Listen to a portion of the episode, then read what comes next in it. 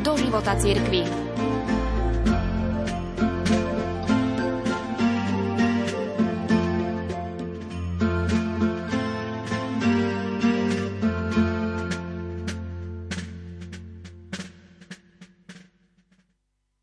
deň 20. výročia vydania apoštolskej exhortácie Familiaris Consortio, presne 21. oktobra 2001, svätý pápež Jan Pavol II po prvýkrát v dejinách cirkvi blahorečil manželský pár. Boli to manželia Mária Corzini z Florencie a Luigi Beltrame Quattrocchi z Katánie. Počas homílie svätý Otec povedal – Manželia Luigi a Mária nechali aj v ťažkých rokoch svietiť svetlo viery lumen Christi a dávali ho ďalej svojim štyrom deťom. Tri z nich sú dnes prítomné tu v tejto bazilike.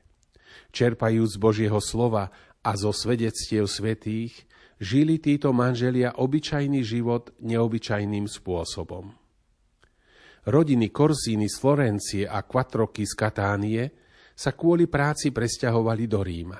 Tu sa obe rodiny zoznámili a dobre sa spoznali aj ich deti, Mária a Luigi. Od svojich deviatich rokov žil Luigi u tety a strýka Quattroky. Títo manželia požiadali o zverenie dieťaťa do svojej starostlivosti, pretože sami boli bezdetní. Neskôr si Luigiho adoptovali, preto nosí dve priezviská. Beltrame po svojich biologických rodičoch a Quattroky po tete a strýkovi. Z roku 1901 sa zachoval list, ktorom 17-ročná Mária žiada 21-ročného budúceho právnika Luigiho o odbornú pomoc v jednej právnej záležitosti. Keď v roku 1902 zomrel pán Quattrocchi a o dva roky neskôr aj jeho manželka, rodina Corsini prejavila Luigimu, ktorý zostal sám s dedictvom po adoptívnych rodičoch, hlbokú sústras a náklonosť. V roku 1904 dostal 24-ročný Luigi pozvanie, aby strávil leto v prázdninovom dome rodiny Korzíny v Tivoli. Priateľstvo medzi ním a Máriou sa tu upevnilo a keď koncom roka Luigi vážne ochorel, Mária si uvedomila, aké hlboké city k nemu prechováva. Poslala mu obrázok pani Márie z Pompeji s prozbou, aby ju každý večer vzývalo pomoc. Počas Luigiho rekonvalescencie ich vzájomná láska vzrástla natoľko, že zásnubám už nestalo nič v ceste. O niekoľko mesiacov neskôr, 25. novembra 1905, si talentovaný právnik Luigi a hudobne a literárne nadaná účtovnička Mária povedali áno v bazilike Santa Maria Maggiore v Ríme. Mladomanželia sa presťahovali do domu Máriných rodičov, kde odtedy žili vo vlastnom malom byte. S rodinou však zostali naďalej úzko spojení. Márino prvé tehotenstvo prinieslo mladomanželom neopísateľné šťastie, ktoré však čoskoro zatienil strach z pôrodu.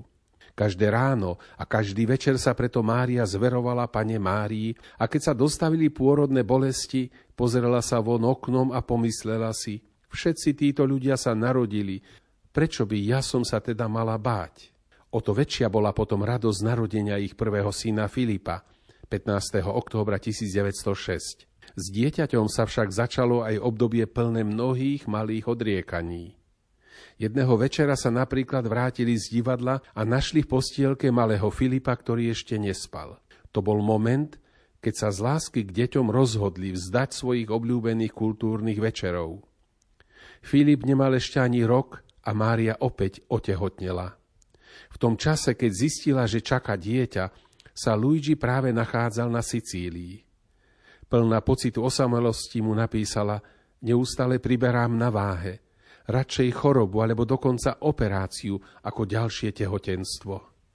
Kto mi dá silu myslieť na dve deti, ďalej znášať fyzickú a psychickú záťaž z tehotenstva a všetko ostatné? Ver mi, som naozaj zúfala. Mária však vedela, ako získať pomoc. Prostredníctvom modlitby, ale aj lásky a porozumenia zo strany manžela. Postupne sa jej do srdca vrátil pokoj a s radosťou povedala áno svojmu druhému dieťaťu Štefánii, ktorá sa narodila 9. marca 1908. O rok a pol neskôr sa po ťažkom pôrode narodil Cézar. V septembri 1913 čakala Mária ďalšie dieťa. no vo štvrtom mesiaci začala silno krvácať. Diagnoza znela placenta previa. To v tom čase znamenalo rozsudok smrti pre matku aj dieťa.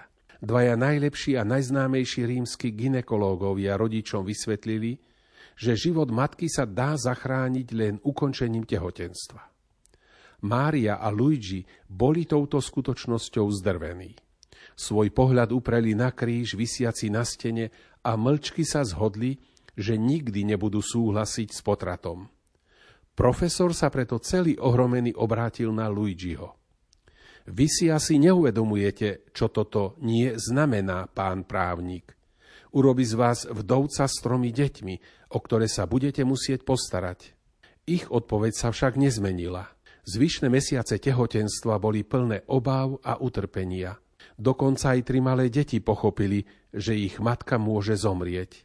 Jedinou záchranou kotvou v tejto situácii bola ich dôvera v Boha a panu Máriu, ktorú celá rodina vzývala vrúcnými modlitbami. Mária musela ostať 4 mesiace na lôžku, až sa napokon 6. apríla 1914 podarilo vyvolať pôrod a malá Enriqueta prišla na svet zdravá a v poriadku. Práve táto malička bude raz žiť ako zasvetená lajička a starať sa o svojich starých rodičov. V čase, keď Enriqueta 16. júna 2012 vo veku 98 rokov zomrela, mala už povesť svetosti a len o 6 rokov neskôr bol otvorený proces jej blahorečenia.